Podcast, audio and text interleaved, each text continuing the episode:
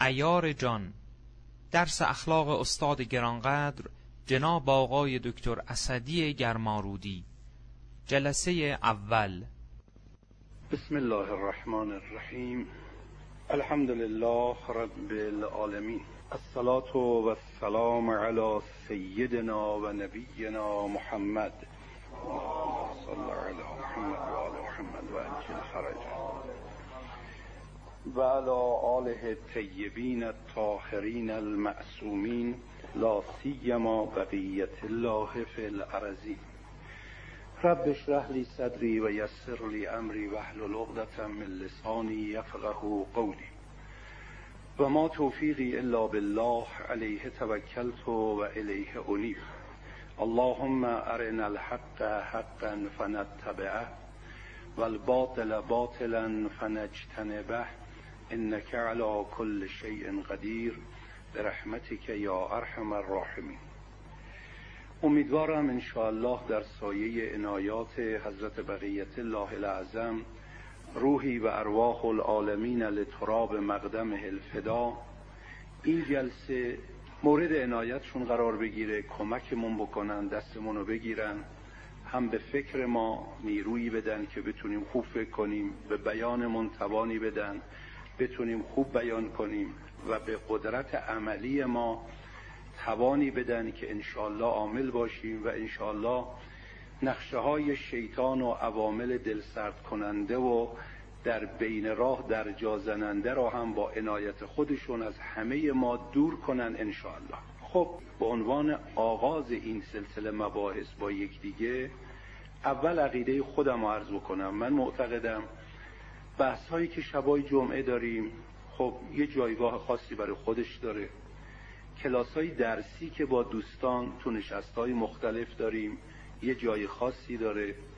همه اونها رو من مقدمه برای این بحث ها می‌دونم. و امیدوارم که انشالله نتیجه و ثمره اون مقدمات در این بحث ها به گونه ای باشه که رفتار و منش ما با عنایت حضرت حق اونگونه شود که در لابلای این آیات و روایات به ما گفتند و آموختند. خب من اینجوری شروع می‌کنم. ما در این جهان داریم به سر می‌بریم. به چه شکل به سر می‌بریم؟ این در اختیار ماست. به چه شکل در این جهان به سر می‌بریم؟ چجوری زندگی می‌کنیم. این به اختیار ماست. ولی هر گونه که به سر ببریم که به اختیار و توان خودمون اختیار کردیم و داریم انجام میدیم تمام شدنش به اختیار ما نیست. بالاخره تموم میشه. حالا کی تموم میشه؟ خداوند اراده و مشیتش تعلق گرفته برای هر یک از ماها.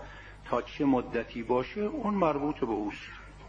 ولکل امت عجل فاذا جا عجلهم لا یستأخرون ساعت ولا یستقدمون. یه لحظه عقب جلو شدنی نیست.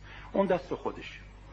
خب حالا وقتی اینجوریه تمام شدنش که قطعی هممون می‌دونیم شکی هم در اون نداریم. اما چگونه داره تموم میشه؟ چگونه داره جلو میره؟ روی این چگونه تموم شدن ما طبیعتا باید مطالعه کنیم کار کنیم که به ندامت و پشیمانی نیفتیم. اگر زمانی که متوجه شدم تموم شد. دیگه امکان بازگشت به این عالمم ندارم. چگونه زیستن من چگونه زیستنی بود که خدا نمیپسندید. خب اون لحظه چیکار کنم؟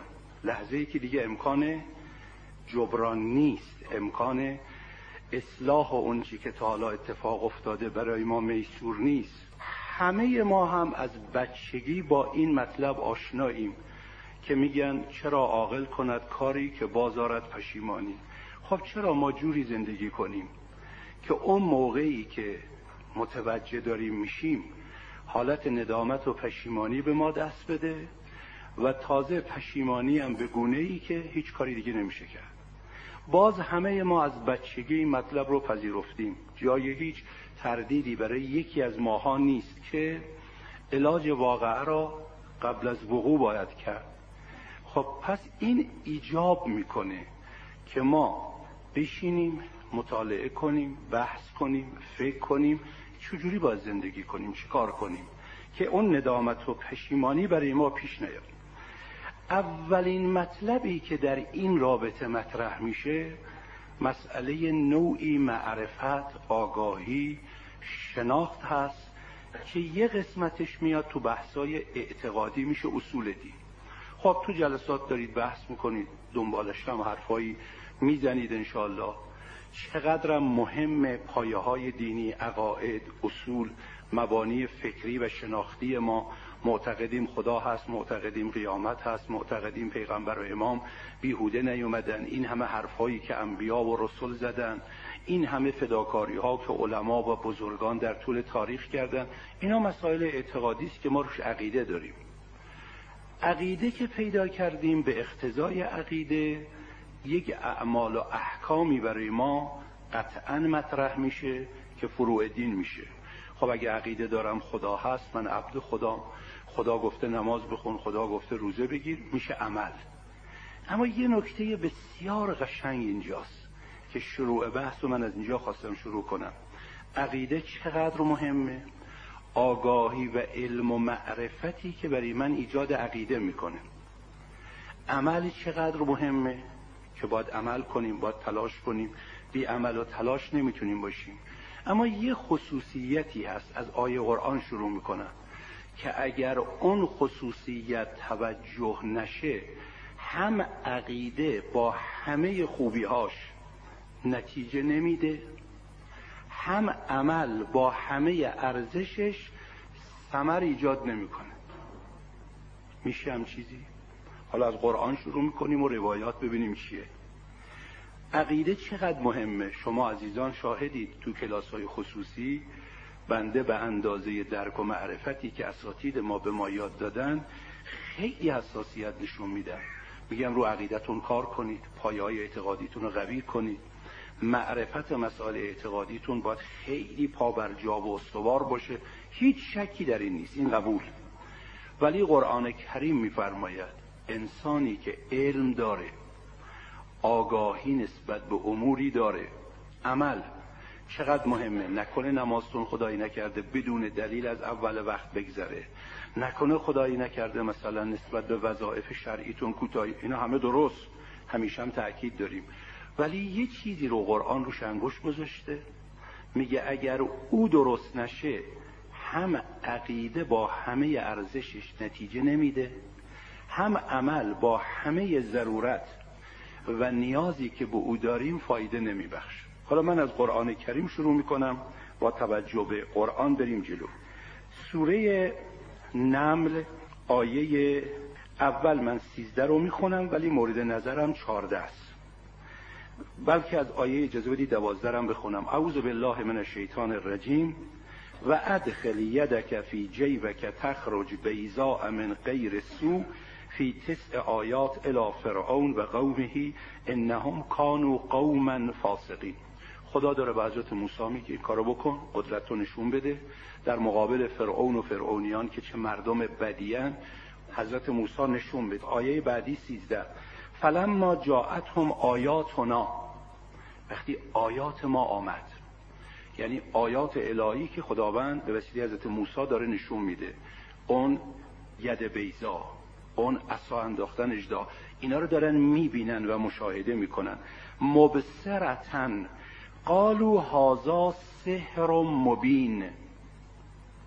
می‌بینن. یعنی به این آشکاری که معجزه الهی آیت پروردگار داره نشون داده میشه. خوب دقت کنید. شما بالاترین کار عقلیتون در مرحله عقاید و معرفت اعتقادی میشه علم الیقین. حالا اگر علم الیقینتون به مرحله عین الیقین برسه که ببینید الان مثلا من و شماها یه امتیازی که در فرهنگ اسلامی داریم نسبت به بقیه ادیان معجزه انبیای دیگر را ما ندیدیم. ولی علم الیقین داریم. با شواهد و قرائنی که در دست داریم. اما معجزه پیغمبر اسلام برای ما عین الیقینشون قرآن موجوده داریم می‌بینیم و روشان بحث می‌کنیم. حالا مردمی که در زمان حضرت موسی بودن ید بیزا رو دیدن. اصا انداختن اجدها شد به چشم دیدن همه اون قدرت ها اما آیه قرآن میفرماید فلما جاعتهم آیاتنا مبصرتن قالو هازا سحر مبین. گفتن این سحره این یه سحر آشکاره. ولی آیه بعدی برای من مهمه. قرآن میگه اینا می‌دونستن سحر نیست. اینا می‌دونستن حق با حضرت موسی ولی چرا نپذیرفتن؟ یعنی انسان می‌تونه یه چیزی رو بداند. عین الیقین هم داشته باشه از این بالاتر؟ دقت کنید. عین الیقین هم داشته باشه. نه تنها علم الیقین ولی در عین حال نتیجه نده. حالا این آیه است که خیلی مهمه. آیه 14 سوره نمل. و جهدو بها. بعد از اینکه اینا دیدن براشون عین الیقینی شد مسئله به این آشکاری. و جهدو بها. جهود که ما میگیم به یهودیات جهود میگیم چرا میگیم؟ اناد داشتن و منکر بر مبنای لجبازی با حی جیمی و جهدو بها لجبازی کردن. در افتادن نخواستن بپذیرن.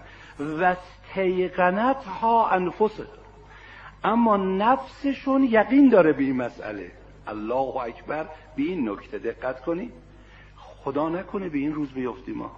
وگرنه هر چه تو کلاس های معرفتی کار کنیم. دیگه بالاتر از اینه که یه پیغمبر جلو شما معجزه رو نشون بده. عزیز من قرآن من شماست دیگه. یک پیغمبر اولوالعزم در مقابل چشمان یک عده معجزه رو نشون بده. این که دیگه خیلی بالاتر از علم الیقینه. با وجود این و جهدو بها نسبت به این آیات که به این آشکاری به اینا نشون میدن در معرض دید اینها قرار میدن و جهدو بها و ها با توجه به اون یقینی که و ها انفسهم این نفسشون نسبت به اون امر با وجودی که دیده و پذیرفته و نگاه کرده اما یه جور داره اناد و لجبازی نشون میده. چرا؟ ظلمن و علوون. دو تا قید گذاشت. چرا داره میگه نه من نمیپذیرم اینو سحر می‌دونم یا می‌خوام درخواست یقین بکنم که این مطلب با این که داره می‌بینه آشکارا بهش نشون داده میشه. ظلمن و علوون یک کلمه بر اساس ظلمشون یک کلمه بر اساس برتریجویی و علوشون. فنظر کیف کان عاقبت المفسدین. اینجا و روی سخن به بقیه است. حالا شما توجه کنید عاقبت اینایی که همچه فسادایی می‌کنن چیه؟ حالا سوال. این دو حالت ظلمن و علوون مربوط به چیه؟ حالا آیات دیگرم براتون می‌خونم. کسانی که آیات رو می‌بینن کسانی که دلائل حقانیت یک حق براشون ارائه شده و جای مشکلی از نظر ارائه حق نیست. ولی قرآن میفرماید چون ظلمن و علوون یعنی حالت ظلمی و حالت علوی برتری جویی دارن حقیقت رو منکر میشن. لجبازیشون گل می‌کنه جهود میشن. این حالت ظلمن و علوون مربوط به عقیده است یا مربوط به عمل؟ هیچ کدوم. مربوط به نفس اخلاقه چون یه حالت ظلمی در نفس یه حالت برتری جویی در نفس. که حالا بهش می‌رسم انشاءالله. از اینجا می‌خوام این نتیجه رو بگیرم. سوژه رو نگاه کنید تا آیات و روایت رو باز براش بخونم. که اگر پیغمبر اسلام فرمودن انی بعثت لاتمم مکارم الاخلاق. نه نه یعنی من عقیده ندارم. بحث عقیده مهم نیست. نه یعنی من نظام احکامی ندارم بحث احکام مهم نیست. ولی بدانید همون مباحث اعتقادی من با همه ارزشش. مباحث احکامی من با همه لزومش. حالت نفسانی اگر اون حالتی که خلق اسلامی می‌خواد نباشد هم علم عقاید رو خراب می‌کنه هم احکام رو ضایع می‌کنه. همینجا برای که باز روشنتر بشه عرض بکنم. مثلا در بحث عقاید. اونجایی که شما با دلایل عقلی یا حتی شهود قلبی دیگه از این دوتا بالاتر ما که نداریم بالاتر وحی که مال انبیاست. با دلایل عقلی و شهود قلبی به این نتیجه رسیدید خدا حق است و یکیست این تو مرز عقیده. و در عمل نماز. با تمام وجود معتقدید نماز دستور الهی است و پا میشید نمازتون دقیق می‌خونید. اما حالتی در نفس باشد. همین علو مثلا برتری جویی. طبق روایاتی که از معصومین علیهم السلام داریم که الان تحلیلش هم عرض می‌کنم اگر کسی روحیه برتری جویی داشت من برای او مطرح شد در مقام اعتقاد توحیدی مشرک هست یا نیست؟ پس اون علم الیقین توحیدی اثر نکرد که. اون شهود قلبی خدا هست یکیه اونو شهود کرده. ولی این معنا را که من کیم اینو از بین نبرده. چون اینو از بین نبرده در مقابل اون یقین یه چیز دیگه داره قد علم می‌کنه. لذا این باعث چی میشه؟ تو به زنگاه ها خودشون نشون میده. مثل اینکه ابلیس مگه شک داشت خدا هست؟ ابلیس مگه تردیدی داشت دستورات خدا لازم الاجراست؟ اما من را نکوبیده ابلیس. چون نکوبیده پس موحد واقعی نیست. در بزنگاه خودشون نشون میده. تا یک محک خاصی پیش اومد خدا میگه حالا سجده کن. لذا این تعبیری که به کار می‌بره ابا و استکبر و کان من الکافرین. بعضیا در تفسیر این آیه میگن کانه ای ساره. کانه زمان گذشته رو خبر میده. بود قبلا اینجوری بود. ساره یعنی گردید شد. بعضیا میگن که خب ابلیس که تا اون لحظه که جز فرشته ها شده بود به مقام قرب الهی رسیده بود. چرا قرآن میگه کانه میگن در زبان عربی گاهی کانه به معنی ساره هم میاد. اینجا منظور ساره است. ولی اونایی که در قرآن خیلی دقیقا میگن خداوند تمام کلمات رو حساب به کار برده. اگه بنا بود ساره بگه خب ساره می‌گفت. چرا فرمود؟ کانه. می‌خواد بگی از قبلم بود ولی زمینه بروزش پیش نیومده بود. قبلم همینجوری بود. ولی تو بزنگاه خودش رو نشون داد. اون نکته ای که تقاضا دارم دقت کنین از این آیه خواستم شروع کنم. این که من گفتم این جلسه برای من نتیجه جلسات اعتقادی نتیجه جلسات شب جمعه سمرش ای حرفاست رو این آیات قرآن میگم. رو دلایل حدیثی میگم. حالا انشالله بحث عقلی هم با هم می‌کنیم که اینا رو بر چه اساس میگیم. چون اگر دقت کنید آقایون خدا شاهده. من این مدتی هم که تعطیل بود این جلسه دو تا محضور داشتم. یه محضور این بود که الان میگم. این حرفا برای دهن من زیاده. اینا رو باید استخون خورد کرده ها زحمت کشیده ها اونایی که یک عمر سوختن اساتیدی دیدن مبارزه با نفس کردن ناله ها در خانه خدا زدن که شاید این نورانیت به دلشون داده بشه. اونا باید این حرفا رو بزنن. ولی حالا ما دلمون رو خوش کردیم که اینا رو می‌خونیم. یا احیانا اگه از اونا شنیدیم بیایم بازگو بکنیم. وگرنه ببینید یک حالت علو. حالا ظلمن خیلی دایرش وسیعه.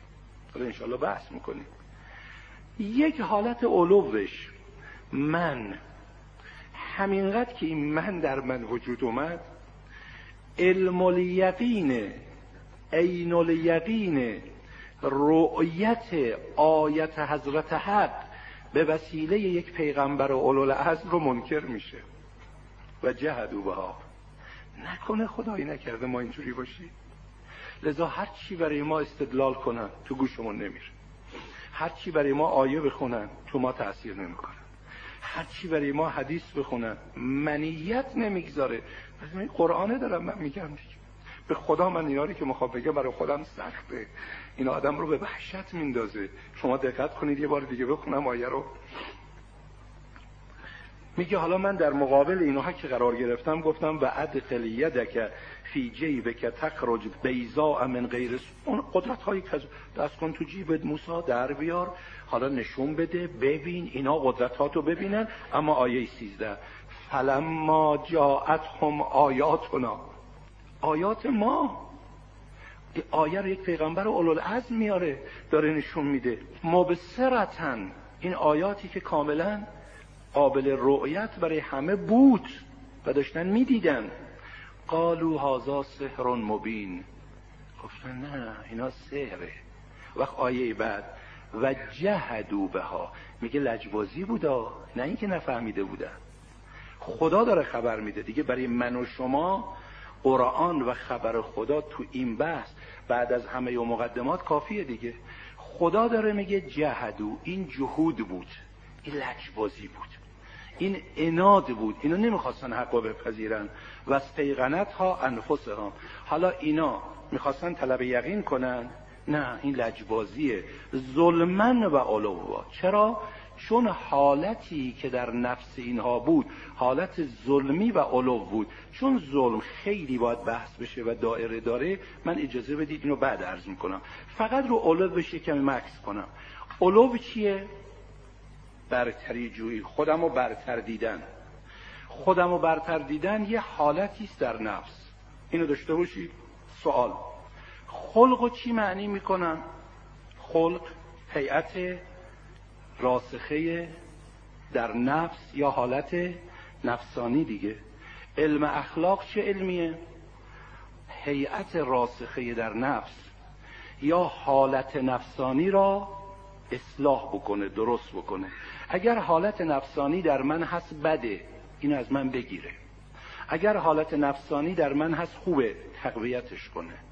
حالت نفسانی خوب در من نیست به من بشناسونه. بگه در خودت ایجاد کن. خب علو یک حالت نفسانی غلطه. که میشه؟ یعنی یک خلق بد. اگر خلق بدی باشد مثل علو در مقابل آیات الهی حالت جهود دست میده.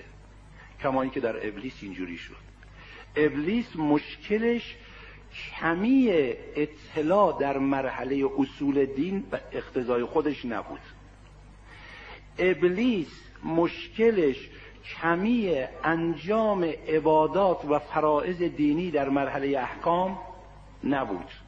مشکلش عدم اصلاح حالت نفسانی بود. این منیت رو در خودش نکشته بود. این یه حالت. حالا حالت های دیگه چیه؟ اینا هست. انشاءالله با هم بحث می‌کنیم. ولی من الان کلیشو می‌خوام بگم چقدر اینجور بحثا مهمه. اگر این حالت در درون باشه هم علم را ضایع می کند هم عمل را. حالا عمل رو اینجا یه مثال زدم راجع به علم الیقین عین الیقین آیت حضرت حق. جهود درست می‌کنه. خب عمل همتون آشنایید با این تعبیر. ویل للمصلین. وای بر نمازگزاران. خب این آیه که هممون هم حفظیم و آشناییم چرا ویلون؟ یعنی کسی که منکر خداست پس عقیده که داره.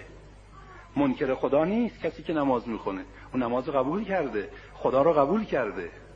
ویلون للمسلین برای کسی که یعنی احکام الهی رو منکر است خب داره نماز می‌خونه. یه وقت میگه وای بر تارکین سلات. اون یه بحث دیگه بحث ما نیست. یه وقت میگه وای بر منکرین خدا. اون باز یه بحث دیگریه. اینو نمیگه قرآن کریم. قرآن کریم میفرماید وای بر کسانی که در نمازشون ریا دارند. ریا چیه؟ حالتی نفسانی مربوط به خلقیات دیگه. یعنی وقتی در خوی خودش اون حالت و اون منش مطرح میشه که می‌خوام من مطرح ریا یعنی این دیگه. چرا من ریا می‌کنم؟ وقتی می‌بینم شما از من تعریف کنید شما از من خوشتون بیاد. من یه کاری بکنم مورد نظر شما قرار بگیرم. خب این یک حالت خودخواهی است. همین باز علوه. می‌خوام من جلوه کنم. چون می‌خوام من جلوه کنم این من جلوه کردن یعنی یه حالت نفسی. من با این مبارزه نکردم. مولوی خیلی قشنگ میگه. اینو به شعر میگه. خیلی زیبا میگه. میگه یک بنده خدایی به یک عارفی اصرار می‌کرد منو بپذیر. منو راه بده. درس من بگو. اون نمیپذیرفت. اصرار می‌کرد. تا روزی بهش وقت داد گفت بیا. این تو خونه بود و از راه رسید در زد. گفت کیه؟ گفت من. گفت برو. اینجا راد نمیدی گفت خودت وقت دادی. گفت نه راه نمیدم برو. رفت. گفت خب حالا امروز لابد حالش اجازه نمیده. فردا اومد. در زد. گفت کیه؟ گفت من. گفت برو راد نمیده. گاهی خودت به من گفتی دو روز میرانی. گفت اینجا من راهی نداره. برگشت. فردا اومد در زد. گفت کیه؟ گفت تو. گالا بیا تو. بعد از اینجا مولوی شروع می‌کنه. میگه اون عارف منیت نداشت. به اون شاگرد بگه در مقابل من من نگو. گفت وادی عرفان وادی سیر الله. اگر می‌خوای سیر الله کنی اصلا خودتو نباید در پیشگاه خدا ببینی. همه چیز رو او ببینی. لذا بعضیا توی این بیان میان میگن اگر تو آیه شریفه که درخت میگه انی انا الله لا اله الا انا. میگه اینو به عنوان یک پیام وحی و یک بیان توحیدی داره معرفی می‌کنه.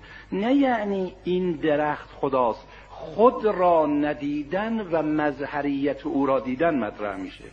این مربوط به حالات انسانیه. اون وقت با این حالت است که عقیده شکل پیدا می‌کنه ارزش پیدا می‌کنه. عمل ارزش پیدا می‌کنه. نماز تمام آداب فقهی نماز تهارت مقدمات لباس مکان ذکر قرائت تمعنینه تمام اونچه که فقها فتوا دادن. بدون کوچکترین شما مثلا کاستی را آیت کنید مولا درجش نره. فقط یک ذره ریاتش بیاد. قرآن میگه ویلان یعنی این خلقیات درست نشه. پس عمل رو کاری نمی‌کنه. بازم اشاره بکنم در قرآن کریم آیه 75 و 78 سوره آل امران آیه طولانی مطالبی رو زیاد داره بیان می‌کنه ولی تکه آخر آیه برای من مورد نظره. خدمتتون می‌خونم قبلش رو خودتون ببینید. و یقولون علی الله الکذب. آخر آیه 75 و یقولون علی الله الکذب. دروغ به خدا میبنده. به خدا نسبت دروغ میده. و چیزایی راجع به خدا میگه که حرفها درست نیست. یه حرفایی در مورد خدا می‌زنه. اینا کذبه. و هم یعلمون. اما اونها این رو می‌دونند که دارن اینجوری میگن. پس میشه انسانی علم داشته باشه مطلب رو بفهمه ولی با فهم مطلب به مبارزه با حق و مطلب بپردازه. آیه داری میگه دیگه. میگه و یقولون علی الله الکذبه. اما بعدش و هم یعلمون.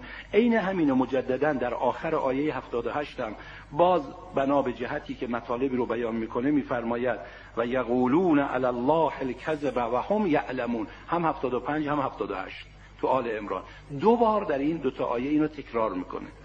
اینا مطالبی رو راجع به خدا میگن دروغ ناحق ناسزا ولی می‌دونن این حرفا غلطه. خب پس انسان علم دارد اما علمش رو به مرحله عمل نمیکشونه. عمل می‌کند ولی عمل رو خراب می‌کنه. چی؟ حالت نفسانی. که در این آیه شریفه عینا از آیه براتون گرفتم. اگر در سوره نمل آیه چارده میگه و جهدو ها و استیقنت ها انفسهم چی؟ ظلمن و علوا. ظلمن و علوا حالتی است مربوط به نفس. حالت نفس رو بهش میگن اخلاق. علم اخلاق عهده دار است که این حالت رو در ما چی بکنه؟ درست کنه و اصلاح بکنه. حالا اگر کسی توجه به این حالت پیدا نکرد و نخواست نسبت به این حالتش کار بکنه. مثلا به عنوان نمونه یکی از سرمایه های وجودی ما که خدا به ما داده عقله. خیلی هم ارزش داره. هیچ جای بحث هم نیست که عقل مهمه. ولی اگر خلقیات درست نشه با هوای نفس مبارزه نکنیم. منیت در من گل کنه. که محور همه اینام علوه منیت. محور همه اینها علوه. از اون دردهای خانمانسوزی است که قاطعانه بگم تا نشکنیم تا له نشیم تا به قول او دم در منو کنار نظاری راد نمیدن. اون وقت ممکنه خیلی وقتا بنده اونچنان گرفتار من هستم توجه ندارم که گرفتار منم. حالا این حالت در نفس منه. خب این حالت نفسانی. من می‌خوام الان عقلم و یک سرمایه بزرگی به کار بندازم که این عقل شروع کنه به فهم حقایق. خب ابلیس فهمید خدا حقه. ولی وقتی این حالت نفسانی در وجودش بود نذاشت. بزرگی مطلبی رو در این رابطه گفته من این عبارتش برام خیلی قشنگه. یادداشت کردم. میگه علم بدون عقل اقال کننده اقراض و قرائز. خوب دقت بفرمایید. عقل اول توضیح میدم بعد باز برمیگردم. عبارت رو می‌خونم دوباره. عقل میگن از کلمه اقال هم از این گرفته شده. اقال یعنی زانوبند و پابند و بست زننده. اقال شطور اون چیزی که به پای شطور میبندن که شطور در نره فرار نکنه. عقل نظری و عملی. عقل در بعد نظری که راجب هستها می‌خواد قضاوت کنه تمیز بده خدا هست یا نیست؟ قیامت حق است یا حق نیست؟ پیغمبر و امام واقعا فرستاده خدا هستند یا نعوذ بالله قلابی دروغ میگن؟ این هست و نیست و می‌خواد بحث کنه. عقل در جنبه نظری اقال است از نظر نسبت به پذیرش باطل. تو عقل نظری. مثلا تو عقل نظری وقتی عقل میاد شروع می‌کنه به کار کردن میگه خدا هست. حالا هر کی میاد زیر گوش من زمزمه می‌کنه بگه خدا نیست این یک اقالی درست می‌کنه. تو اندیشه من. میبنده جلو اون حرف میگه نه نه. من تو اون مسیر نمیرم. اونا رو نمیپذیرم. عقل عملی اقال است نسبت به قرائز حیوانی نسبت به هواهای نفسانی. وقتی قرائز و هوای نفسانی در وجود من می‌خواد گل کنه عقل عملی میگه اینا غلطه. این کارو نباید کرد. حالا ایشون چی میگه؟ علم. بدون عقل اقال کننده اقراض و قرائز خوب دقت بفرمایید. علم. معرفت آگاهی اطلاعات بدون عقل اقال کننده اقراض و قرائز یه قرض هایی داریم یه قریزه هایی داریم. اگر عقل نیاد اقال این اقراض و قرائز نشه. عقل نیاد اقال و پایبند این اقراض و قرائز نشه. اون علم حاصل شده چی میشه؟ علم بدون عقل اقال کننده اقراض و قرائز عامل مباهات می شود. خوب دقت کنید از نظر قرآن علم باید عامل چی باشه؟ خشیت احسن. انما یخش الله من عباده هر چی علم بیشتر شد خشیت بیشتره. هرچه علم بیشتر شد تواضع باید بیشتر باشه. هرچه علم بیشتر شد عمل باید بیشتر بشه. پس چرا در شیطان علم باعث مباهات شد؟ اه من؟ من که آدم بالاترم. چرا منو میگی اینجوری؟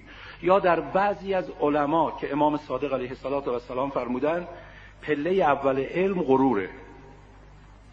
پله دوم علم اعتراف به نادانی است پله سوم علم تحیره.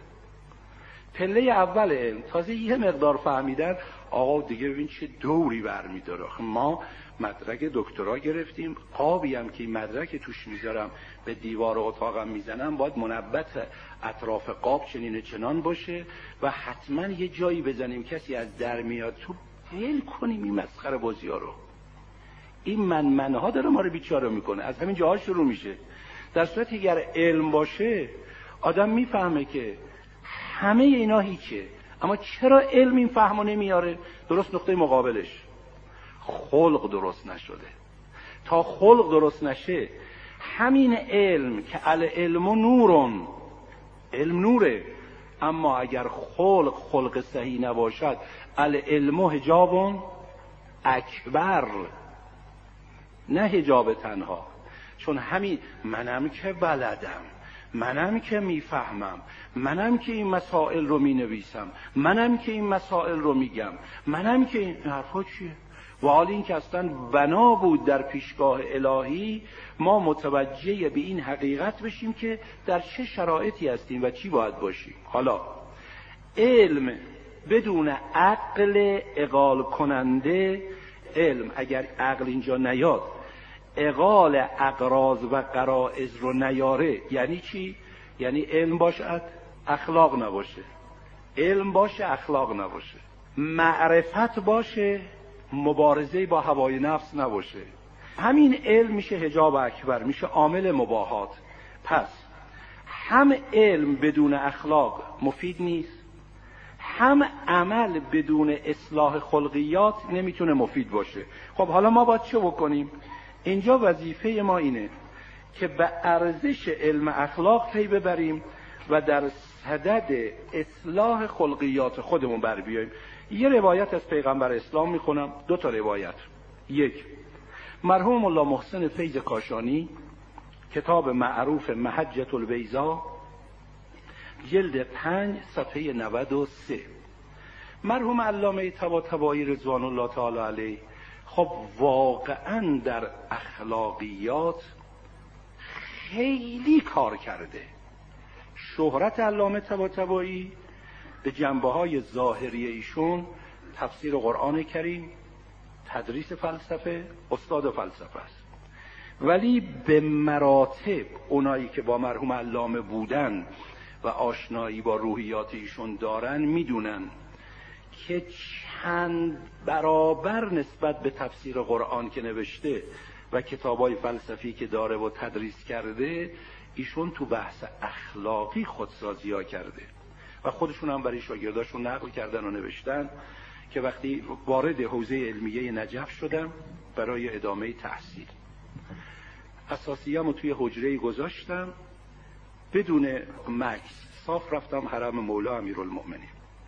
زیارت کردم و روبروی زری ایستادم. گفتم یا علی من اومدم نجف. می‌خوام درس بخونم می‌خوام عالم بشم. می‌خوام دستمو بگیرید و من عمرم اینجا ضایع نشه. یه چیزی به من بدید از اینجا برم. لذا منو زیر نظر خودتون بگیرید کمکم کنید. میگه این رو گفتم. یک معلمی استادی که شما قبول دارید سر رام قرار بدید. منو تعلیم بده. خب از راه رسیده بودم و خسته و منده بلافاصله رفته بودم حرم. خیلی طول ندادم برگشتم. اومدم حجره اونقدر خسته بودم فرصت این که بسات حجره رو کاملا پهن کنم نداشتم. یه حسیرکی پهن کردم دراز کشیدم که رفع خستگی کنم بعد پاشم حجره مرتب کنم. دیدم در حجره منو باز کرد اومد تو. پا شدم. مرحوم حاج میرزلی آقای قاضی.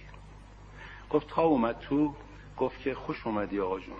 اومدی نجف از مولا کمک خواستی که عالم بشی بری عالم شدن تنها به درد نمی‌خوره باید آدم بشی بری. اینجا از مولا بخواه هم عالم بشی هم آدم. گفت دامنشو گرفتم. گفتم ولد نمی کنم من از مولا خواستم که بفرسته شما رو فرستاده. شد شاگرد حاج میرزلی آقا که اون وقت اون مراحلی رو علامه تبا تبایی طی کرد که به کجاها رسید. توی جلسه ای از مرحوم علامه تبا تبایی سوال شد که استاد اگر ما بخوایم کتاب اخلاقی مطالعه کنیم به نظر شما بهترین کدومه؟ ایشون فرمودن این هشت جلد محجت البیزای ملا محسن فیض رو بخونید. این کتاب مال ملا محسن فیض محجت البیزا که مثل مرحوم علامه تاکید می‌کردن جلد پنجم صفحه 93 قال رسول الله پیغمبر خدا فرمودن ان العبد لیبلغ به حسن خلقهی عظیم درجات الاخره خوب دقت کنید. ان العبد به درستی که یه عبد خدا یه بنده لیبلغ می‌رسد. لامم داره. همانا. به تحقیق می‌رسد. نائل می‌شود. به حسن خلقهی به سبب حسن خلقش نفرمود به سبب عقیدش. نفرمود به سبب اعمالش. و آخر حدیث چیزی داره تو این جمع می‌خونم تو جمع عمومی نمی‌خونم. چون میترسم ازش بد برداشت کنم. ان العبد لیبلغ به حسن خلقهی تقاضا دارم دقت کنی. ببینید من برای شما دارم حرف می‌زنم. نه یعنی عقیده مهم نیستا ما چقدر داریم سر کله می‌زنیم تو بحث های معرفتی اعتقادی. ولی اونا لازم است اما اگر حسن خلق نباشد سمر نمیده. ما چقدر بحث می‌کنیم آقایون نمازتون حساس بشید خانما هجابتون حساس بشید احکام خدا رو زیر پا نگذارید حرام و حلال خدا رو دقت کنید. مرحوم آی انصاری همدانی که از بزرگان علمای اخلاق و سیر و سلوک بود ایشون به شاگرداشون توصیه می‌کردن تا می‌توانید از مکروهات بپرهیزید و به مستحبات عامل باشید. اینا راز داره. اما اما چیه؟ اگر حسن خلق نباشد یعنی یک ظرفی است عالی ترین شیر سالم طبیعی مقوی را تو این ظرف داری میریزید. ظرف به قدری آلوده است شیر توش میریزید میگنده. میگه چرا اینجوری شد؟ میگه ظرف خرابه. خلقیات غلط باعث میشه از نماز به جای تنها عن الفحشاء و المنکر احساس عجب و منیت بشه.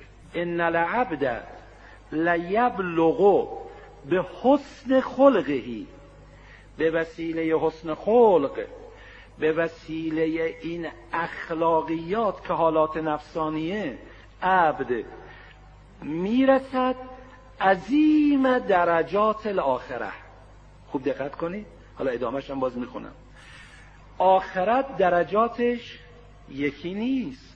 خوشبختانه خیلی با هم بحث کردیم مثلا حتی شما به قرآن کریم هم که مراجعه می‌کنید تقوا یکی از عالی ترین خصیصه است که قرآن روش انگشت گذاشته. ان اکرمکم عند الله اتقاکم. ولی همه متقین در یه سطح ان المتقین فی جنات و نهر. فی مقعد صدق عند ملیک مقتدر. ان المتقین فی جنات و نهر. این یه درجه از تقواست. جناتی هست که باغها و نهرهای و... اما بعدش میگه فی مقعد صدق عند ملیک این دوتا یکیه. یعنی یه دسته میان بالاتر از اینا. اون درجاتی که در منازل آخره مطرحه رسول اکرم میفرمایند عبد به عظیم درجات الاخره با اون ارزش ها و عظمت های درجات آخرت می‌تونه برسه ولی با حسن خلق.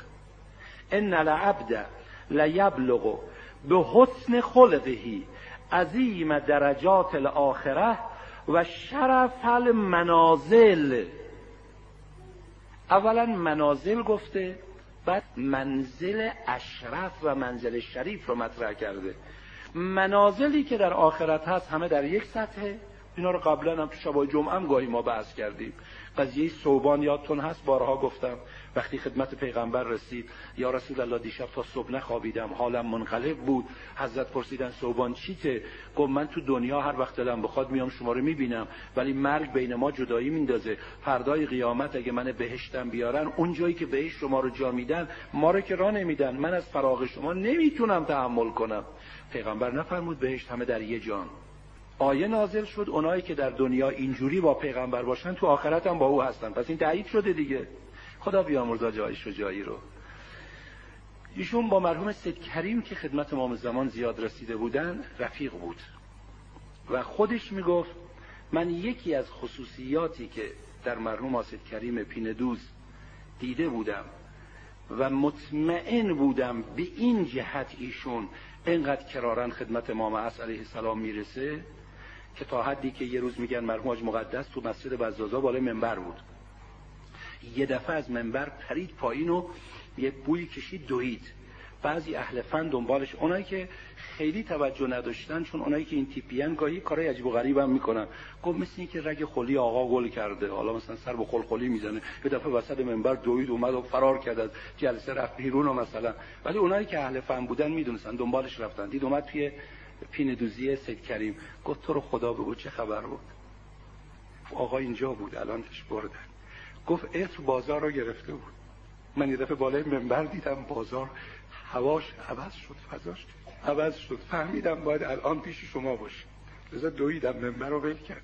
بیا ببینم می‌تونم. یه گوشه ای هم مثلا من مشاهده کنم یا نه. مرحوم جایی شو جایی میگه من با سید کریم رفیق بودم. از نزدیک باش اونس داشتم. واقعا اینو به ما می‌گفت. چون دیگه مرحوم سید کریم کسی نبود که بخواد تو این جمع دروغ بگه. می‌گفت به من می‌گفت های است حسین اگر یک هفته حضرت رو نبینم میمیرم. و چون خدا روزی رو تضمین کرده این روزیشه. یعنی اینجور ارتباط داره.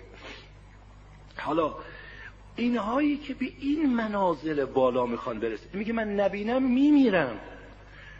من بدبخت که نبینم نمیمیرم که هیچی. اصلا ممکنه ده روز بیست روز بگذارم یادم نیاد. خب بین من و آسید کریم نسبت به امام زمان باید مثلا عکس العمل یه جور باشه.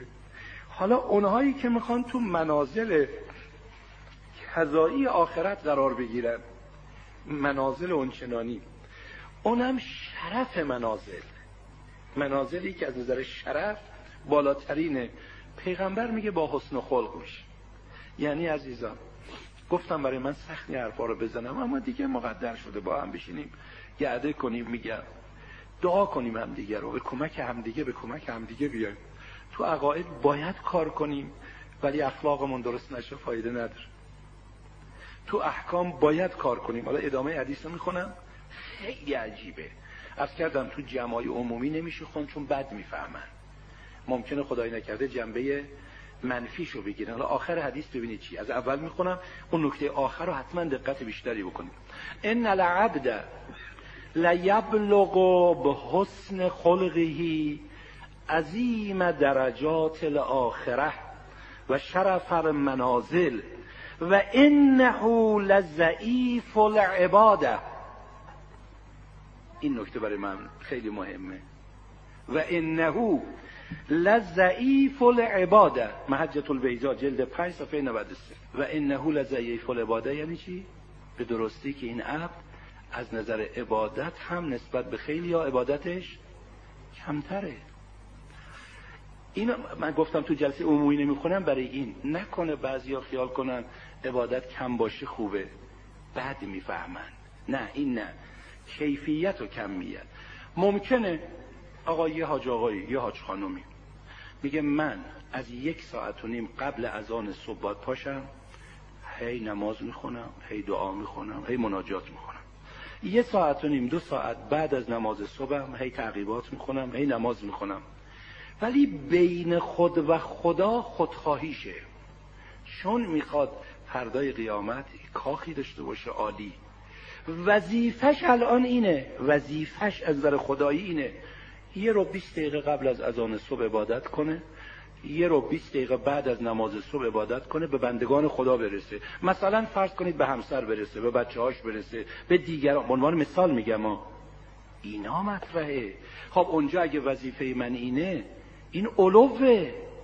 این خودخواهیه. لذا این حدیث ما بنده ایم. بنده باید ببینه که از او چی می‌خوان. نه اینکه من دلم اینو می‌خواد. دل آمد همه چی میره. بی معنی دل آمد. چرا داره حضرت میفرماید؟ پیغمبری که میفرمایند انی بعثتو لاتمم مکارم الاخلاق و این پیغمبر میفرماید انسانها ان العبد لیبلغ به حسن خلقه عظیم درجات الاخره و شرف المنازل و انه لضعیف العباده با وجودی که اینجور عبدها گاهی عبادتشون هم به اندازه عبادت دیگران نیست. همتون شنیدید معروفه. حضرت موسی به خدا عرض کرد خدایا همنشین من در بهشت کیه؟ شنیدین همه معروفه. ندا اومد یا موسی برو فلان جا آدرس داد. حضرت موسی اومد یه بنده خدای خارکنی. اومد نمیشناخت حضرت موسی رو. اونم با مثلا مبدل چیزی اومد نفهمه. گفت دوست داری که من مهمون تو باشم؟ مهمون حبیب خداست. یه 24 ساعتی چند شبان روزی باش بود هی دقت کرد. دید کارای خارق العاده غیر طبیعی فلانی نمی‌کنه. اما به وظیفش کاملا داره عمل می‌کنه. صبح پا میشه عبادتش انجام میده برنامه‌اش انجام میده.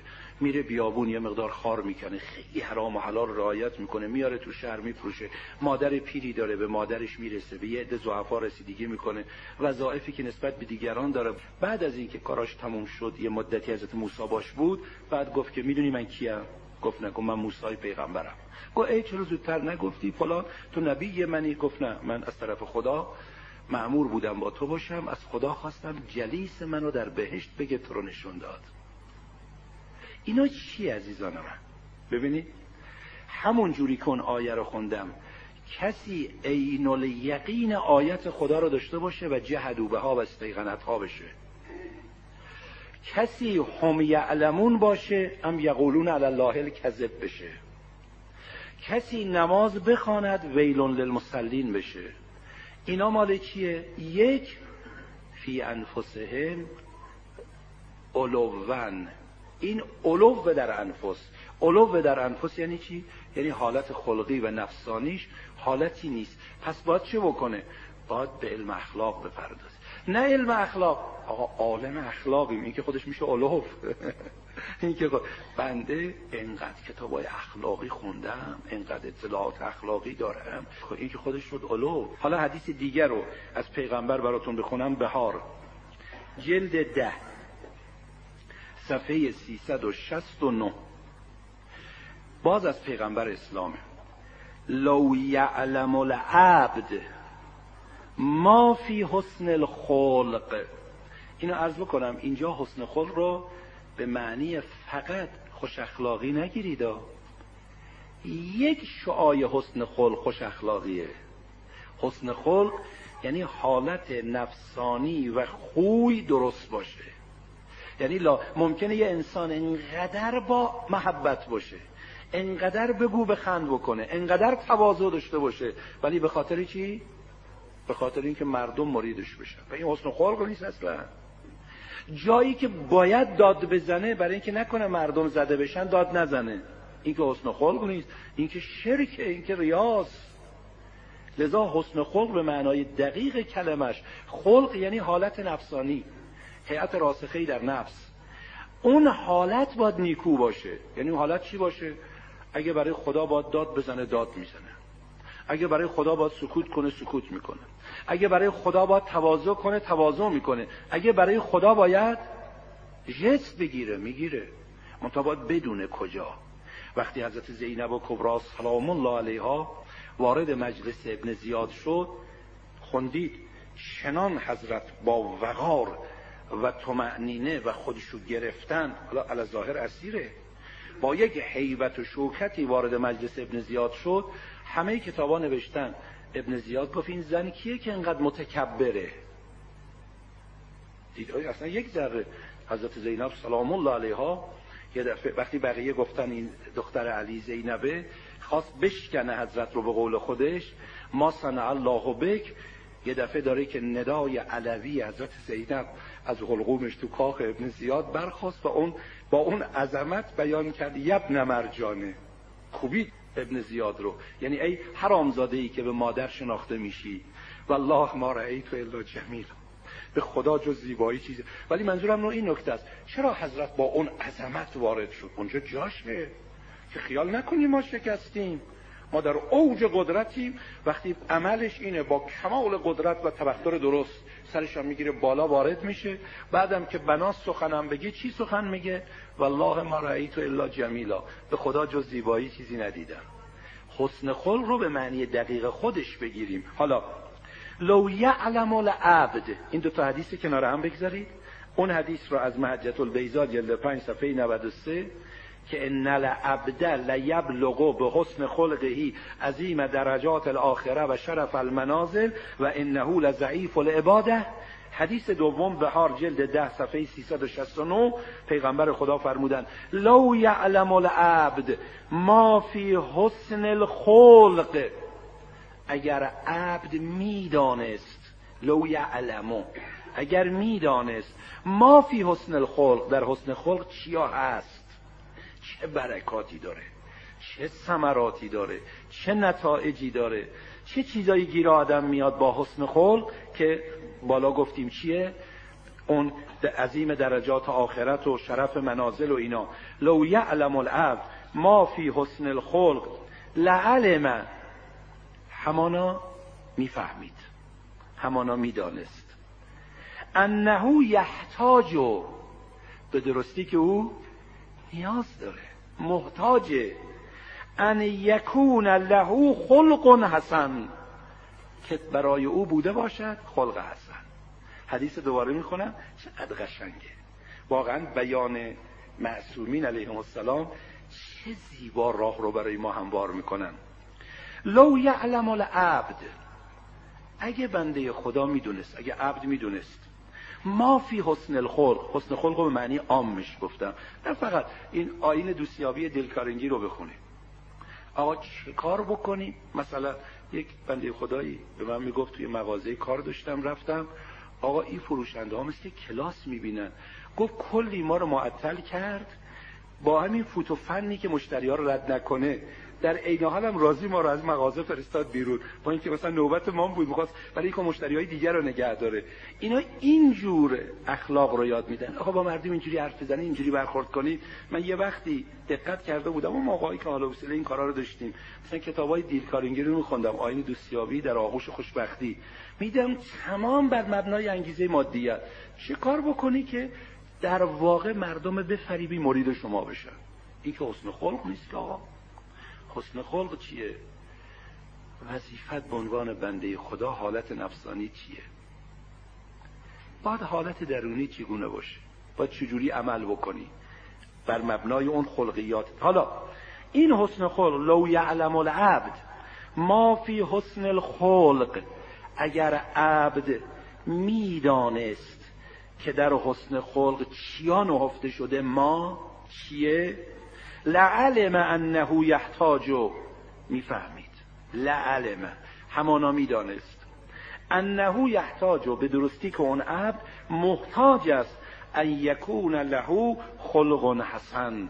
لازم است که حتما نیاز داره که خلق حسن پیدا کنه. خب پس اینجا جنبندی بحثم تا این نکته که نکته بعدی رو شروع کنیم برای ادامه انشاءالله.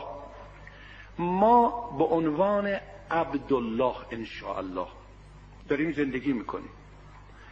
چه جور زندگی می‌کنیم مربوط به خودمونه؟ چه کار داریم می‌کنیم؟ دنبالش میریم کار می‌کنیم. احتیاجاتمون می‌فهمیم چیه که بریم دنبالش در صدد رفعش بر بیایم یا نه تا اونگونه عمل کنیم. این مربوط به ماست. اما هر جور زندگی کنیم پایانش دست ما نیست. بالاخره تموم میشه. ما دلمون می‌خواد 20 سال دیگه 30 سال دیگه 50 سال دیگه حرفا نیست. و هر حال یه مدت محدودی به ما میدن. حالا که این مدت محدود به ما میدن ما که خدا رو معتقدیم می‌بینیم یه قسمت عمده دین ما عقیده است. یه قسمت عمده دین ما عمله. ولی همین آیات قرآن کریم همین روایات معصومین علیهم السلام داره به ما یاد میده. اگر شما خلقتون رو درست نکنید نه عقیده نتیجه میبخشه نه عمل. یعنی در واقع حالات نفسانی خلقیات ما مثل یک ظرفی است. اگر آلوده باشه معرفت الله هم این توریختی خراب می‌کنه. با اینکه معرفت الله باید عبداللهی درست کنه. اما این حالت نمی‌ذاره. بلا تشبیه بلا تشبیه. بگن آقا این حسینیه اگر سه تا بخاری توش روشن باشه باید گرم بشه. اگر چهار تا رادیات توش باشه روشن باید گرم بشه. میگه اما اونقدر دیوارا فرض کنی سوراخ داره اونقدر پنجره ها مشبکه شما هر چه گرمام توش ایجاد می‌کنید اینا نمی‌ذارن همه رو از بین می‌برن. میگه اگر خلق نیکو نباشد خلق حسن نباشد حسن خلق نداشته باشی معرفت الله هم خراب می‌کنه. نمازم خراب می‌کنه روزرم خراب می‌کنه حجم خراب می‌کنه. رفته مکه برای اینکه اونجا این چهار سیر رو طی کنه. ولی بدتر از مراحل قبل از سفر اول برمیگرده. خب اینو اگه کسی توجه پیدا کرد به اهمیت حسن خلق واقف میشه. حالا به اهمیت حسن خلق واقف شد پس احتیاج و پی می‌بره. کسی احتیاج و پی برد میشه برای احتیاجش کار نکنه. چقدر برای حسن خلق کار می‌کنیم حسن خلق هم جنبه نظری داره هم جنبه عملی. جنبه نظری حالا من اینجا به دوستان جوانتر اجازه بدید این رو بگم. نکنه زندگی شما رو انقدر مشغول کنه. پول و درآمد اونقدر مشغول کنه. یه اصطلاحی تو حوزه های علمیه هست شوخی می‌کنن. کسانی که تازه عقد می‌کنن طلبایی دیگه میگن فلانی زبهل علم شد. زبهل علم علم زب شد تموم شد. میگه دیگه سرگرم زن و بچه و زندگی دیگه یادش میره. نکنه خدایی نکرده ما اینجور مشغول بشیم ما عزیز من زندگی هدف نیست ابزار هدف عبودیته. اینو قبول داریم یا نه؟ اگه قبول نداریم بیایم آیات و قرآن و روایات ببینیم. اگه قبول داریم ما عبودیت هدف رو به خاطر زندگی بیشتر و بهتر رها بکنیم. وقت نتیجهش چی میشه؟ و من یعش عن ذکر الرحمن نقیز له شیطانا و اول له غرین. در جای دیگه من اعرض عن ذکری و ان له معیشتا زنکا. معیشت زنگ یعنی واقعا نداشتنه؟ نه. ممکنه طرف انقدر رفته تلاش کرده تمام امکانات زندگی در اختیارشه. ولی خوش نیست. نمیشه. آیه قرآن داره میگه. میگه چرا؟ میگه برای اینکه شما برای این نبودی. خودتو سرگرم این امور کردی. خب حالا یه مقداری دنبال زندگی هم برید کارم بکنید. بعضی جوونا شاهدن من گاهی بهشون اصرار می‌کنم تا جوانترید فعالیت بیشتر بکنید. یه مقداری امکانات زندگی برای زن و بچهتون فراهم کنید. اشتباه نشه. اما یعنی اونقدر غرق بشم. یه چهار تا کتاب دینی نخونم یه چهار تا جلسه دینی نرم یه چهار تا نشست مثلا به فکر اصلاح روحیات درونی خودم نباشم. یه وقت به خودم میام می‌بینم خودم متوجه نیستم. اطرافیا میگن فلانی خیلی عوض شده. زود بهش بر می‌خوره. زود بهش بر می‌خوره یعنی چی؟ یعنی علوف داره. آدم علوف نداشته باشه که بهش بر نمی‌خوره. خدا رحمت کنه مرحوم آقا مهدی حائری یزدی آغازوی مرحوم اشقاب کریم حائری استاد فلسفه ما بود. ایشون هم مجتهد مسلم بود که اجازه اجتهاد از مرحوم آیت الله بروجردی داشت و به امر آیت الله بروجردی برای تبلیغ اسلام رفت خارج از ایران. 50 سال قبل زمان مرحوم بروجردی. ولی اونقدر استعداد داشت و اینقدر این مرد قوی بود خب پسر مرحوم اشقاب کریم بود و بیتشون و شرایطش آماده. مدتی که برای تبلیغ اسلام در اونجا رفته بود در تورنتو دکترای فلسفه غرب هم گرفت. اینجام که جز چهرهای فلسفی قوی بود. دیگه تا این اواخر عمر دانشگاه تهران هم فلسفه غرب رو درس می‌داد هم فلسفه شرق رو درس می‌داد هم فلسفه تطبیقی درس می‌داد. در تورنتو هم که می‌رفت فلسفه شرق رو اونجا تدریس می‌کرد. ما درس هم منظومه رو قسمت عمد منزل ایشون خدمت ایشون خوندیم هم قسمتی از ارشیه ملا صدرا رو در محضر ایشون خدمت ایشون خوندیم. آدم واقعا وارسته ای بود. ایشون مرحوم حکیم هیدجی رو مثل که دیده بود. از مرحوم حکیم هیدجی که این امامزاده نصرالدینی که الان بین گلوبندک و میدون اعدام هست مدرسه بوده حجراتی داشته که تو یکی از این حجرات حکیم هیدجی تا آخر عمر زندگی می‌کرد. تو همون حجره دفن شده. اون حجره الان جز خیابون شده. که بعضی بزرگان به من می‌گفتن شما برو به زیارت سید نصرالدین زیارت بکن ولی به قصد حکیم هیدجی فاتحه بخون برگرد. اثر وضعی داره. این حکیم ایدجی از مردان بزرگی شرح منظومه چاپ شده هست. دیوان شعری هم داره چاپ شده هست. آدم خیلی عجیبی بوده حکیم ایدجی گفت ما یه وقتی در محضر مرحوم حکیم ایدجی گفتیم که استاد نتیجه تمام این کارا و استاد دیدنها و رنج بردنهاتون. اگه بخوای به ما خلاصه بگی چی میگی؟ گفت کمی مکس کرد. گفت مرنج و مرنجان. گفتیم استاد دومی راحت اولی سخته. دومیش هم خیلی راحت نیست. مرنج و مرنجان. من مدت ها رو این کلمه ایشون حقیقتش فکر می‌کردم. من خودم هم گرفتارم و فکر نکنید. من حرفا رو می‌زنم من عاملم. خواهیم با گفته شروع هم دیگه دعا کنیم به اینجا بتونیم برسیم. یعنی انقدر مگر به خاطر خدا برنجا اون بحث دیگره. اشد علی الکفار رو همه و بینهم اون بحث دیگریه.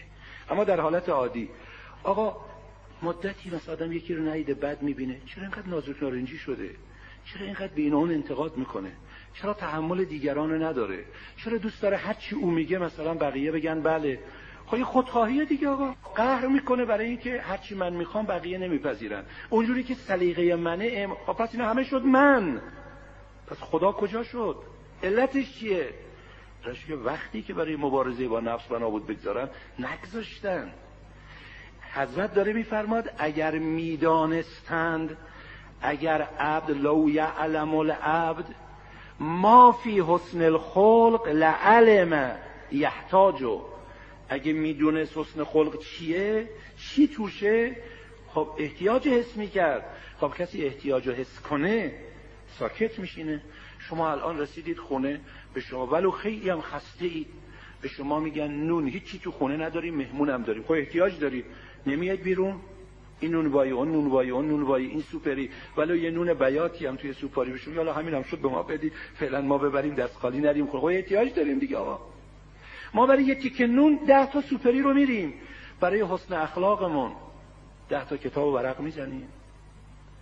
ده شب شد پاشیم یه نصف شبی سر به شما که موفقید من خودم میگم. سر به خاک بذارم خدایا کمکم کن. خدایا گرفتار نفسم. خدایا این منیت داره منو بیچاره می‌کنه. خدایا این تعلقات زندگی داره منو به خودش مشغول می‌کنه. خدایا تو مدد کن تا احتیاج رو بفهمم. اگه احتیاج رو فهمیدم که این حالت درونی تا درست نشه وگرنه یک عمر اولی و دومی پای صحبت پیغمبر نشستن آقا. یک عمر. آخه پیغمبری که لولاک لما خلقت الافلاک این حرفش کلام نگاهش. شما رو به خدا ببینید. آرزو ندارید؟ یه نظر امام زمان شما رو نگاه کنه. به یکی نظر مثل وجود. این چقدر وجود آلوده است. وقتی کنار پیغمبر همسر پیغمبره آیشه کن نمی‌خوره بلکه اونجوری در میاد. آخه شخصی مثل امیر المؤمنین علیه السلام اون خطبه ها اون سخنرانی ها اون عشق اون آه اون ناله اون مطالب مولا چرا در بعضی نه تنها اثر اینوری نکرد خوارج کرد شمشیر کشیدن در مقابلش. آقا اینا مال خلقه. خواهرم برادرم به والله که سیغه قسم تکلیف شرعی منو وادار کرده. فکر نکنید حسینی شبای جمعه میاد تموم شد. فکر نکنید کلاس های عقاید و کلاس های مختلف دینی در طول هفته دارید تموم شد. فکر نکنید ده تا بیست کتاب می‌خونید تموم شد. یه مقدار اطلاعاتون بالا رفت تموم شد. یه کمی انبار معلومات شدیم تموم شد. نه این نفس اجدرهاست. کی او مرده است؟ از غم بیالتی افسر. بیچاره می‌کنه این نفس ما رو. باید نالید. باید جدی بود باید تواضع داشت باید خودمون رو بکوبیم باید زیر پا بگذاریم منیتمونو. این حالت ها رو شیطنت ها رو کنار بگذاریم خودخواهی ها رو کنار بگذاریم فروتنی و تواضع پیدا بکنیم. کالا انشالله بحث می‌کنیم میریم جلو. پس یک بحث امشب ما این شد. بدانیم اگر حسن خلق نداشته باشیم بیچاره ایم حسن خلق هم به معنای تامش اینجا اجازه بدید من یه اشاره قرآنی بکنم دیگه بحث رو جمع بکنم. در سوره جمعه آیه دو همتون آشنایی خب الذی بعث فی الامین رسولا منهم یتلو علیهم آیات و یزکیهم و یعلمهم الکتاب. تزکیه رو قبل از تعلیم آورده. آل امران آیه 164 عین همینه. تزکیه رو قبل از تعلیم آورده. یزکیهم و یعلمهم الکتاب. بقره 151 بازم عین همین. دوباره. یزکیهم و یعلمهم الکتاب. ولی در بقره آیه 129 فرق کرده. آیه رو می‌خونم براتون. اون سه تا آیه رو که گفتم سوره جمعه آیه دو آل امران آیه 164 بقره آیه 151 سه تا آیه. این سه آیه میگه انبیا میان پیغمبر رو خدا برانگیخت یتلو علیهم آیات آیات خدا رو بر این بندگان تلاوت کنه و یزکیهم و یعلمهم کتاب و الحکمه اینا رو تزکیه کنه و تعلیم بده. اول میگه تزکیه سه اما در آیه 129 سوره بقره اینو تقاضا داره کمی دقت کنید. قرآنه. هیچ جا بی دلیل نیست. میگه ربنا دعای حضرت ابراهیم آیه قبلش و از یرفع ابراهیم القواعد من البیت و اسماعیل و ربنا تقبل منا انک انت السمیع العلیم. حضرت ابراهیم و اسماعیل داشتن کعبه رو برپا می‌کردن. خانه توحیدی رو پیریزی کنن و دعا می‌کردن. ربنا وجعلنا مسلمین لک و من ذریتنا امتا مسلمتا لک و ارنا مناسکنا و تب علینا انک انت التواب الرحیم. آیه بعدش 129 ربنا و بعث فیهم رسولا. ای خدا در میان این مردم رسول برانگیز منهم از خودشون. یتلو علیهم آیاتک. آیات تو رو برای اینها تلاوت کنه. و یعلمهم الکتاب و الحکمه و یزکیهم. اینجا اول چی آورد؟ تعلیم آورد. و یعلمهم الکتاب و الحکمه و یزکیهم. انک انت العزیز الحکیم. به درستی که تو عزیز و حکیمی. بزرگانی که این ریزکاری ها رو دقت می‌کنن اونا این درس ها رو دادن و ما داریم میگیم. از کردم این حرفا مال بزرگتر خیلی بزرگتر از بنده است. میگه ببینید تا تزکیه نباشد تزکیه عهدهداری چیه؟ ایجاد حسن خلق دیگه. و نفس و ما سواها فالهمها فجورها و تقواها. قد افلح من زکاها و قد خواب من دستاها تزکیه نفس یعنی ایجاد حسن خلق. تزکیه نفس یعنی عهدهدار بهتر کردن حالتهای نفسانی. خب میگه انبیا اومدن تزکیه کنن. یعنی در شما حسن خلق یاد بدن ایجاد کنید. و یا علم بعد تعلیم ببینید. کسی تزکیه نشده میشه ابلیس. ابلیس تزکیه نشده بود. کان من الکافرین. اما همه اون علم و عبادت هم بالاخره با سر به زمین خورد. ممکنه بعضی از انسان ها باشن. قبلا هم خدمتون عرض کردم. گفت داشت میمرد. یکی از دوستان ما در شیراز نقل کرد. اونم رفت. از دنیا رفت. خدا رحمتش کنه. گفت یه عالم معروفی در شیراز بود. ما خیلی مریدش بودیم. ولی دم مردن فهمیدیم اشتباه کردیم. دم مردن حال احتضار داشت. ما شاگردا دورش جمع شدیم. هی می‌گفت خدا از تو شکایت دارم. منو بروجردی هم درس بودیم. او به کجا رسید؟ کسی منو نشناخت. اینجوری گفت مرد. اه داره میمیره. میگه خدای از تو شکایت دارم. من به جایی که باید می‌رسیدم هنوز گرفتار منه. خب این پس علم بی تزکیه که کاری نمی‌کنه. پس همه جا میگه یزکی هم و یعلمهم اما اینجا میگه یعلمهم الکتاب و الحکمه و یزکی هم. چرا؟ اینو به این حدیثی که خوندم رفت میدم. اگر عبد می‌دانست که در حسن خلق چیست لعلم یحتاج الى حسن الخلق. تعلیم میدن. بدانید که تزکیه لازم دارید. اول تزکیه کنید تا علم مفید واقع بشه. و حضرت ابراهیم به عنوان پیغمبر خدا که تو مردم داره کار می‌کنه این درد رو یافته که میگه خدا پیغمبرا بیان به اینا بگن شما باید بدونید که نیاز به تزکیه دارید. و تزکیه کنن و بعد تعلیم بعد از تزکیه براشون حاصل بشه. خب پس نیاز به حسن خلق نیاز به تزکیه نفس احتیاج به این از اهم احتیاجات تیمنن و تبرکن با این حدیث تمام می‌کنم. از آقا امام کاظم علیه السلام الزمال علم. الزمال علم. لازم ترین علم ها الزمال علم لکه لازم ترین دانش ها برای شما. ما اون علمی است که دلک علی صلاح نفسک. دلالت کنه بر شما اون چیزایی که به صلاح نفس شماست. و اظهر لک فسادها. و ظاهر کنه برای شما چه چیزایی باعث فساد نفس. الزم علم آقا علم اقتصاد در دنیای امروز چقدر داره گل می‌کنه. بعضی بچه های خیلی خوش استعداد دانشگاه. خب همینجا الان هستن دوستشون هم دارم. واقعا درد دین دارن. میان میگن الان اقتصاد تو دنیا حرف اول می‌زنه. ما بریم رشته اقتصاد کار کنیم. این تفکر خوب اشتباه نشه یه بچه مذهبیه میگه چیزی که می‌تونه تو جهان اسلام خدمت کنه مثلا من برم.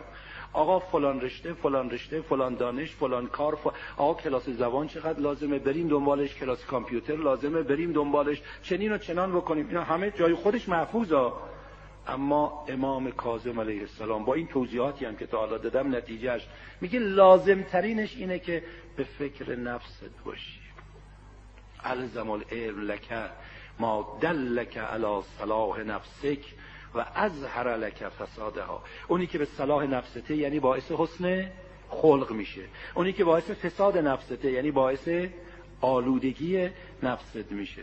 پس یک بحث امشب ما ما احتیاج داریم.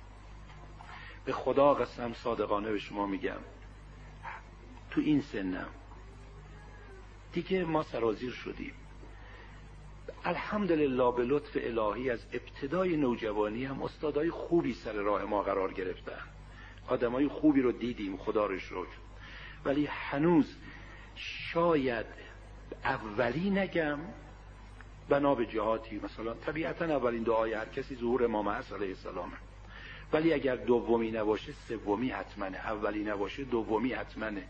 توی دعاهام توی توسلاتم وقتی که حالی باشه اماکنی باشه میگم ای خدا سر راه ما اون رشد یافته ها رو قرار بده. ما با اینا باشیم. آدم اینا رو ببینه. با اینا بشینه. چه کار کردن؟ چی فهمیدن؟ چه جوری زندگی کردن؟ چی دارم؟ یه وقت من به خودم میام ای داده بیداد به چه سرعتی عمره رفت؟ چه کار دارم می‌کنم؟ الزم العلم لك ما دلك على صلاح نفسك و ازهر لك فسادها.